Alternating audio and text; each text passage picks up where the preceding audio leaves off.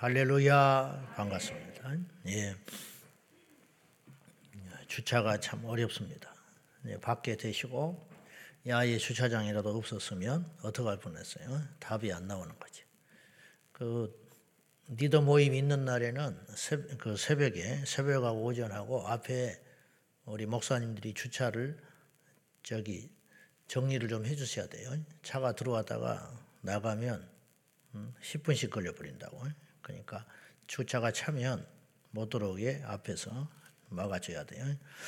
자, 음, 8장에는 레이기 8장에는 위임식이 끝난 거예요. 위임식 제사장 위임식이 끝났는데 굉장히 절차가 까다롭죠. 어, 무려 이 위임식을 7일간이나 해요. 7일. 그 제사장의 지위가 대단하고 제사장을 막 그렇게 높이려고 했다라기보다는 제사장 자체가 별게 있는 게 아니고 제사장이 수행하는 그 일이 중요하게 되버려요. 네. 하나님의 일이 대단한 것이지 하나님의 일을 하는 사람과 하나님의 일이 우리가 구분을 해야 돼요. 사람이 중요한 게 아니에요. 그가 맡은 일이 중요한 거지. 대통령의 자리가 중요한 거지. 대통령 그 자체가 존귀한 게 아니라고. 네. 그 사람도 흠이 있고 그 사람도 나이 들고 그 사람도 밥 안 먹으면 배고프고 죽는다고. 그러나 누가 대통령이 되든지 간에 당선 딱 되면 보통 우리나라 자정 넘어가면 대통령 당선 윤곽 나오잖아요. 그때부터 최고의 경호원이 붙는다고.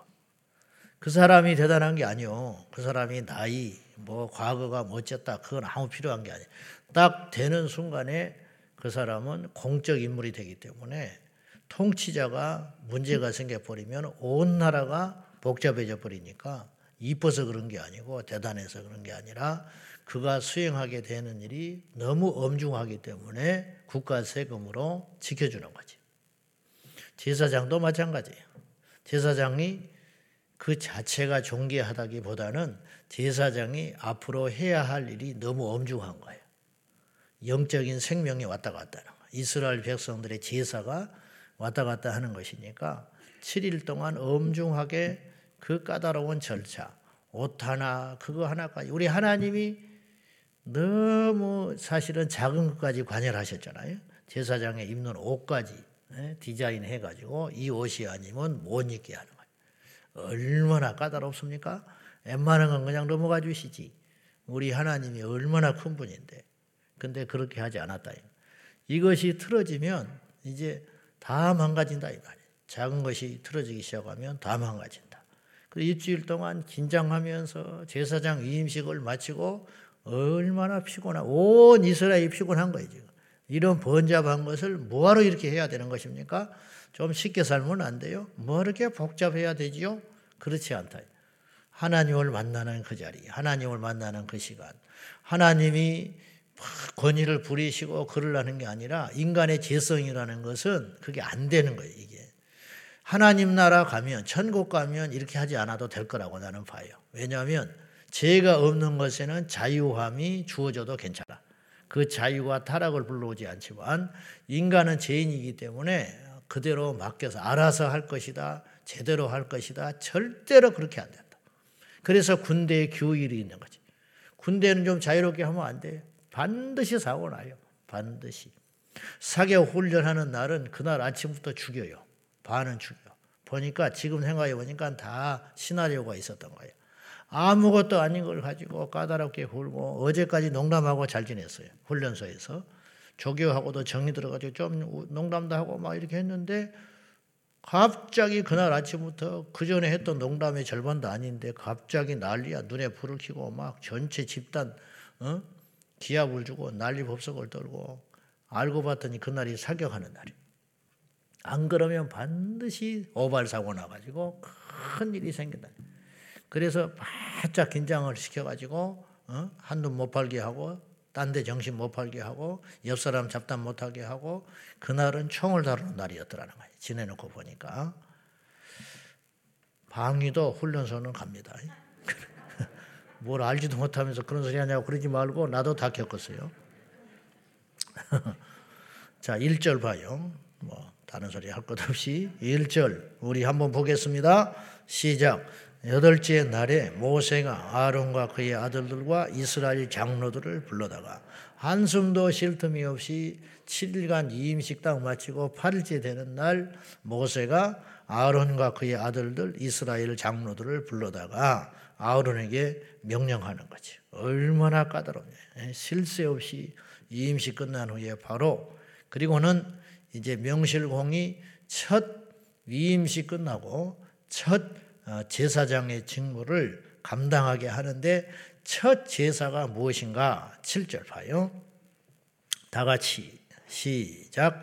모세가 또 아론에게 이르되 너는 제단에 나아가 네 속죄제와 네 번제를 드리어서 너를 위하여 백성을 위하여 속죄하고 또 백성의 예물을 드리어서 그들을 위하여 속죄하되 여호와의 명령대로 하라. 수신 제가 평천하다. 자기를 먼저 세우고 가정을 세워야 온 세상에 아, 다스릴 수 있는 인물이 된다. 모세가 아론에게 제일 먼저 하는 명령. 이제 그 전에는 이론으로만 제사장은 이런 것이다 하는 것이다. 제사장은 이런 절기에 따라서 이런 제물로 이런 방식으로 한 번도 해보지 못했어요. 하면 안 돼. 흉내도 내면 안 돼. 그거는 그건 아주 경솔한 거예요. 그건 큰 죄니까. 근데 이제 진짜 자격을 갖춘 제사장이 첫 직무를 감당하는 것이다. 처음으로 이제 실제로 해보는 거예요.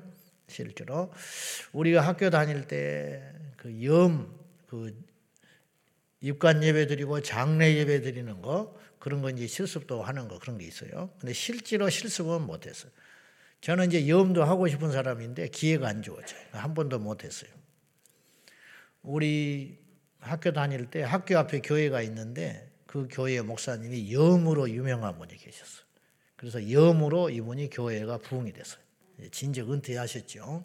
근데 이 교회 목사님은 이제 염의 전문가인데 어떻게 하냐면 성도나 성도 가족이 죽는다 돌아가시면은 염을 하는데 보통 이제 이렇게 고무장갑 끼고 막 이렇게 한대요. 근데 이분은 맨손으로 하는 거야. 맨손으로 염을 해드리고 그리고 나서 장례를 정성스럽게 해주면은 그 불신자들이 다 그 은혜를 못 잊고 그때 전도가 많이 되는 거예요. 그래서 우리도 이론으로 이제 이렇게 하는 거다 저렇게 하는 거다 했지. 근데 우리는 염할 기회가 없어진 것이 요새는 다 장례식 병원에서 이미 다 처리를 해버려요. 그러니까 우리가 사신도 보기가 쉽지 않아.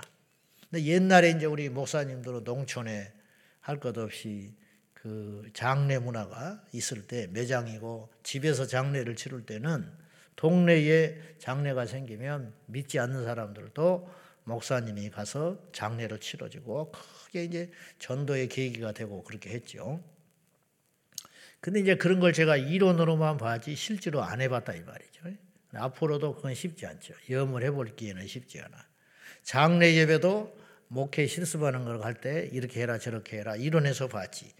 그러나 처음 장례 예배를 집례하는 건 다른 문제라는. 내가 가서 처음 장례 예배를 집례하는 건 다른 것이다. 제가 아는 분이 장례식 예배 가서 처음 전임 교육자 돼가지고 장례 예배 가가지고 큰 실수를 해버린 게 하나 있었어요. 이분이. 나중에 이제 그래가지고 우리가 많이 놀려 먹었는데 이분이 이제 처음으로 간 거예요. 처음으로 갔는데 지방에 장례를 하러 갔는데 갔다 온 장례 위원들이 막 웃고 막 그래요. 나중에 무슨 무슨 일이 있었냐 그랬더니 장례 예배를 들어갔는데 찬송을 갖다가 저걸 불렀다는 거야. 사랑하는 주님 앞에. 사랑하는 주님 앞에 형제자매 한 자리에 그 찬송을 불러버려요. 장례식 때. 그러니까 놀랬다는 거야. 당황하고. 장례 때 불러야 할 찬송이 있는데 나중에 내가 그 말을 듣고 이제 친한 관계이기 때문에 왜 그 찬송을 부르냐? 차라리 여기에 모인 우리 그걸 불러볼지. 그럴 바에는. 내가 그랬더니 다 기쁜 뜻이 있었대.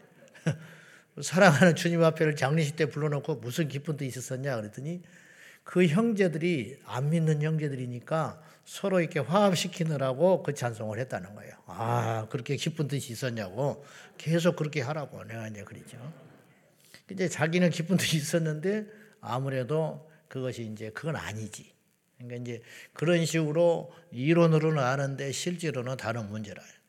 지금 제사장 아론과 그의 후손들이 이 제사법에 대해서 다 이론으로는 알았지만 맹실공이 처음으로 이제 제사를 집례하게 되는데 여기서 어, 의미 있는 것은 그 첫 제사를 자신들의 속죄 제사를 드렸다는 거예요. 하나님이 얼마나 거룩을 엄명하시는가. 그리고요, 이 진정한 신앙과 종교의 차이는 어디에 있느냐?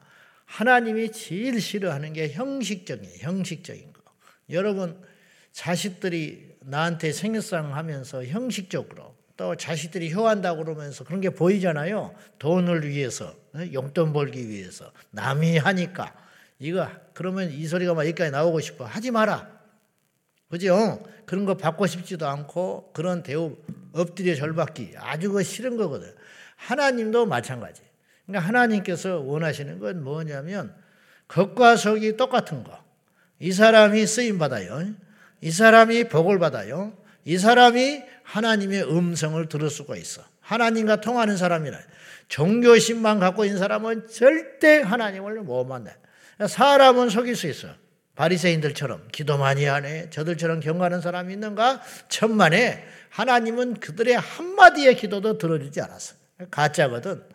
자신들도 안 믿는 기도를 누가 듣겠냐고. 제사도 마찬가지다.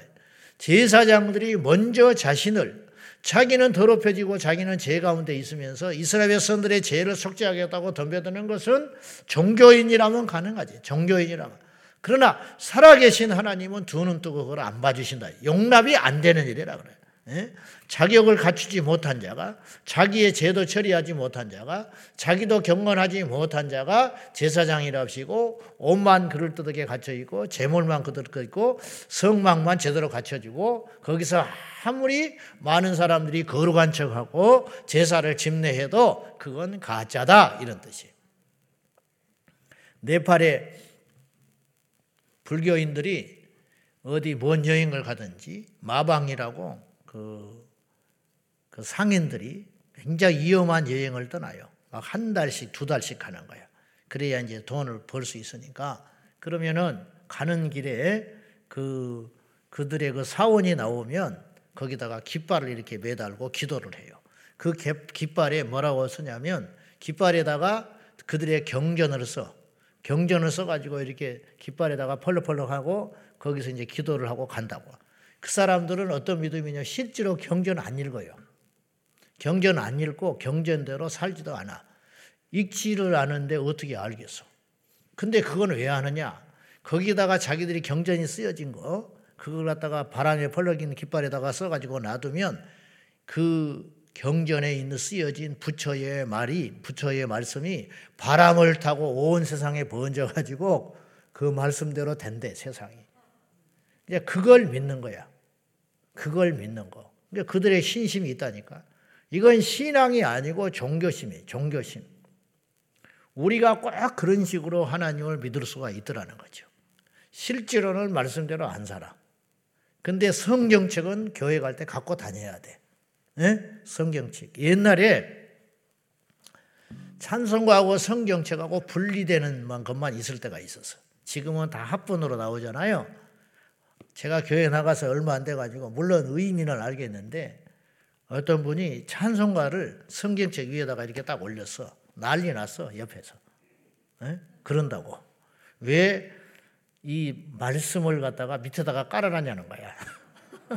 성경책을 위에다가 이렇게 놔야지. 가지고 혼나는 걸 내가 봤어요. 그걸. 근데 그렇게 혼낸 사람은 내가 볼 때 별로 모범적인 그리스도인이 아니야. 어린 내 눈에도 볼 때. 이게 우리가 범하고 있는 실수라는 거지. 우리가 범하고 있는 실수. 하나님께서 받으시는 게 뭐냐. 제사장들이 드리는 가장 첫 번째 제사. 인류 역사상 최초로 제사장이 생기고 물론 아브라함도 제사 지냈어요. 그러나 정식으로 위임식을 마치고 모든 걸 갖춰놓고 성막에서 제물을 가지고 하나님 앞에 드린 최초의 제사가 무엇이냐면 자신들의 속죄제를 위한 제사였다. 뭘 말하느냐 이 말이죠. 이제부터 고달프고 긴장되는 제사장으로서의 운명, 사명이 시작되었습니다. 그럼에도 불구하고 우리가 레이기서 9장에 10장에 가면 너무 안타까운 장면이 나와. 그건 뭐냐면 불을 다른 불을 들이다가 현장에서 즉사해 버리는 나답과 아비우의 비극적 사건이 나와요. 그러니까 이제 막 시작하자마자 죽어버린 거지. 좀 하나님 봐주시면 안 되나 그런 생각도 있지만은 그걸 용인하게 되면 제사는 무너지게 된다. 그래서 하나님께서 눈을 찌그시 감으시고 그런 일벌백계를 하지 않았는가 그런 생각도 해 보는 거죠. 자, 첫 제사장의 직무를 엄중하게 두렵고 떨림으로. 그래서 제가 여러분에게 자주 하는 말이 있지요. 익숙하면 안 된다. 익숙해지면 망하는 거예요. 처음에 우리가 교회를 놓을 때그 감격, 그 긴장감, 그리고 왠지 그 신비한 마음들, 하나님을 만나고 나서 그걸 잊으면 안 된다는 거예요.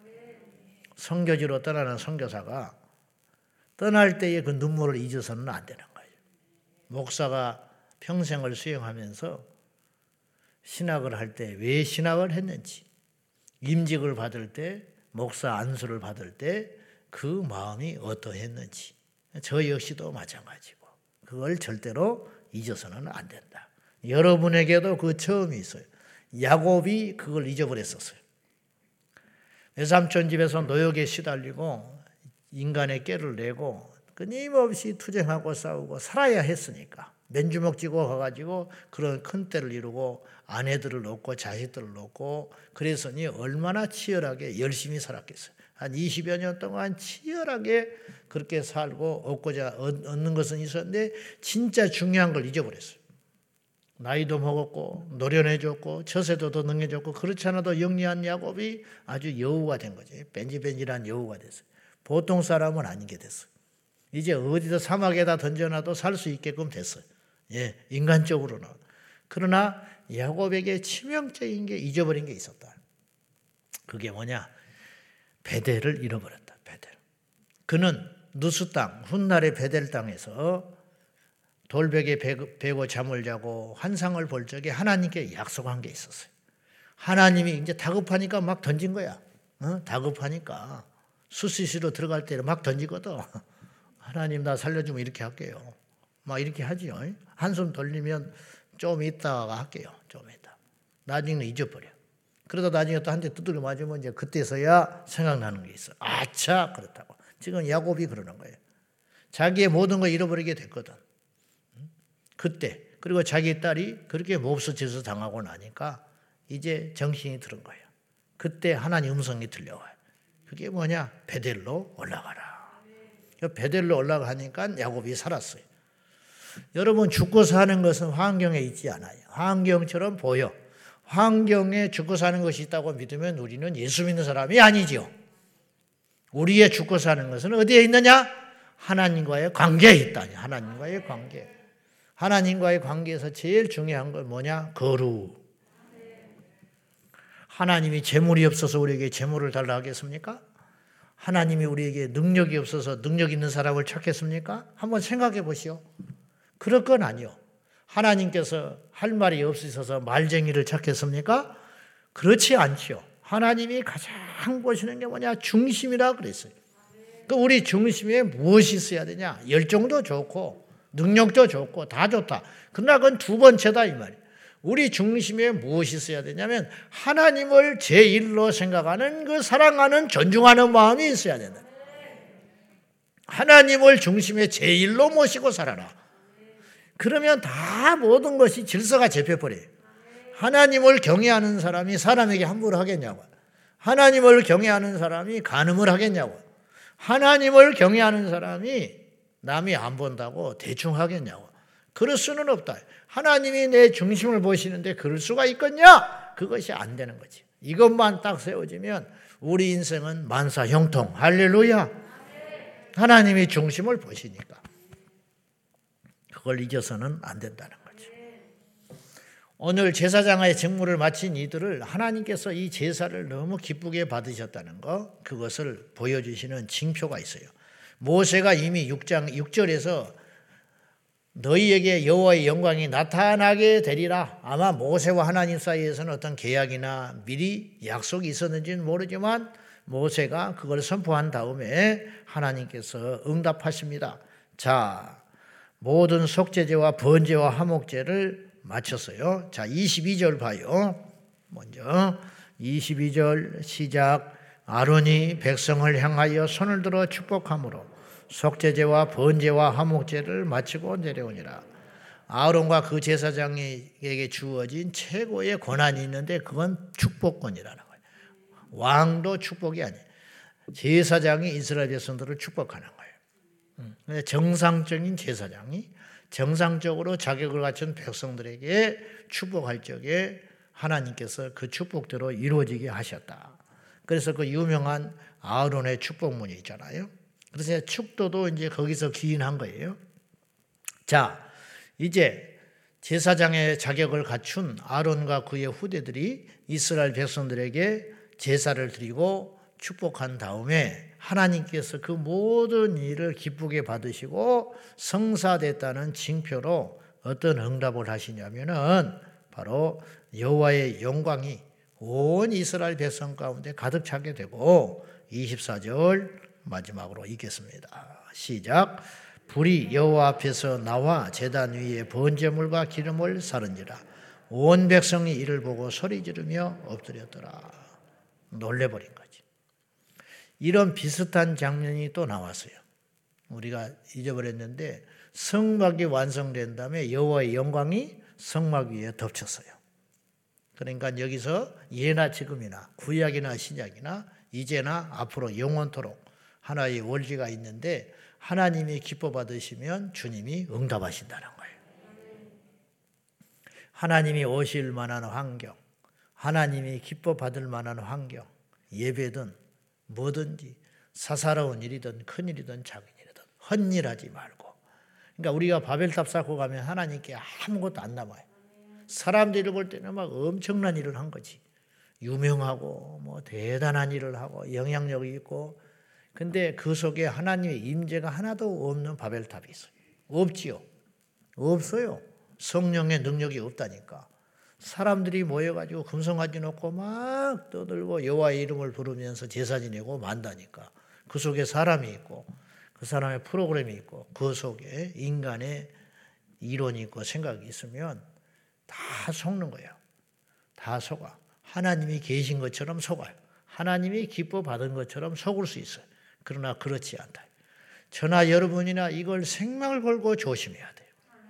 헛일을 하고 가지 말려. 헛일. 아멘. 작더라도 단 한 명이면 어떠며 비가 새면 어떠며 어? 우리가 흐름하면 어쩌냐 이 말이에요.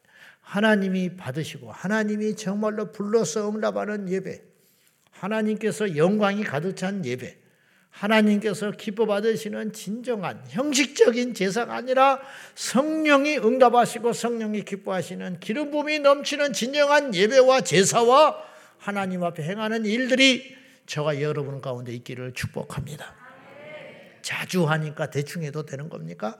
세상의 일은 그렇게 해도 돼. 능숙해지면 눈 감고 해도 눈 감고 한다고 그러잖아요. 하나님의 일은 평생 해도 그렇게 해서는 안 되는 거예요.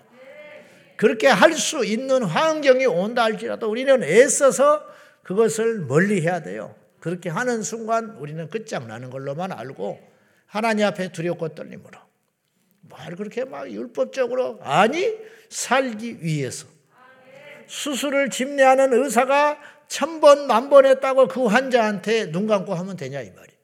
예? 천번 수술했다 내가 요거는 눈 감고도 한다. 무슨 말인지는 알지만 환자를 그렇게 대하면 그건 생명을 가지고 장난하는 것이기 때문에 큰 죄를 짓는 것이다. 하물며 하나님을 대하는 우리들이 그렇게 해서 되겠냐. 근데 현실은 그런 일이 너무 많다. 너무 오랫동안 하니까, 익숙하니까, 많이 했으니까, 그리고 이상이 없는 것처럼 보이죠. 그러나 하나님은 다 알 거 아니냐. 저와 여러분 이런 부분에 있어서 넘어지지 아니하도록. 그러면 이런 팽팽한 긴장감은 어디서 비롯되는가? 기도. 이 팽팽한 긴장감을 놓치지 아니하도록 저와 여러분이 생명을 걸고 생명을 걸고 주님 앞에 가는 그 시간까지 팽팽하게 그 긴장감을 유지하는 것이 우리의 관건이다. 그래야 주께서 받으시고 주께서 영광 가운데 임재하실 걸로 믿고 우리 평생에 그런 예배자, 그런 교회, 그런 신앙이 꼭 되기를 주님의 이름으로 축원합니다. 기도하겠습니다. 이 시간에 기도할 적에 하나님 우리 모두가 왕 같은 제사장들이라고 그러는데 말만 그럴 것이 아니라 하나님께 제사 드리고 예배 드리고 주의 일을 감당할 적에 형식에 치우치지 않게 하여 주십시오. 진정한 예배자가 되게 하여 주십시오. 어떤 경우여도 경솔하거나 소홀하지 않게 하여 주십시오. 기도하겠습니다. 살아계신 하나님 아버지, 오늘 또 이 말씀을 우리가 중심으로 봤습니다. 제사장으로서 주님의 일을 감당하는 자로서 습관에 따라 행하지 않게 하여 주시고 아버지 하나님 앞에 익숙해졌다고 해서 소홀하는 일이 없도록 성령님 도와주시옵소서. 날마다 마지막 주님의 일, 마지막 예배, 마지막 하나님께 드리는 것이라고 여기고 최선을 다하여 살아계신 하나님 앞에 나아갈 수 있도록 팽팽한 긴장감과 새로움으로 우리에게 날마다 역사하여 주시옵소서. 경솔하지 않게 하소서. 하나님의 일이 얼마나 놀라운 영광이며 얼마나 놀라운 축복이며 얼마나 엄중한 일임을 우리가 깨달아 잘 알게 하여 주시옵소서. 날마다 깨어 있게 하여 주시고 날마다 새로워지게 하시고 날마다 긴장하게 하시고 날마다 주님 앞에서 항상 항상 경홀히 행하지 아니하도록 여호와를 업신여기지 아니하도록 주께서 우리의 정심을 보고 계시고 주님이 우리 가운데 임재하고 계심을 날마다 날마다 믿음으로 고백하며 하나님께 나가게 하여 주시옵소서 우리에게 큰 축복을 주셨습니다. 우리 같이 부정한 저희들에게 감히 하나님의 일이라고 하는 막중한 일을 맡기셨습니다. 그 큰 일을 감당하기 위하여 날마다 깨어 있게 하여 주시옵소서. 주여 감사합니다. 살아계신 하나님 아버지 하나님께서 우리에게 맡기시고 허락하신 이 엄중한 일을 우리가 경홀히 대하지 않게 하여 주시옵소서. 너무 오랫동안 해왔다고 그동안 잘 해왔다고 남들도 그렇게 한다고 우리도 그 길을 따라가지 않게 하여 주시고 날마다 새롭게 날마다 엄중하게 날마다 우리의 중심을 다하여 하나님께 우리에게 주신 사명을 감당하게 하여 주시옵소서 그렇게 하기 위하여 깨어있게 하여 주시고 그렇게 하기 위하여 기도가 약해지지 않게 하시고 그렇게 하기 위하여 성령으로 충만하게 하여 주시옵소서 예수님의 이름으로 간절히 기도하옵나이다. 아멘. 주여, 주여, 주여, 역사하신 하나님, 우리에게 함께하여 주소서.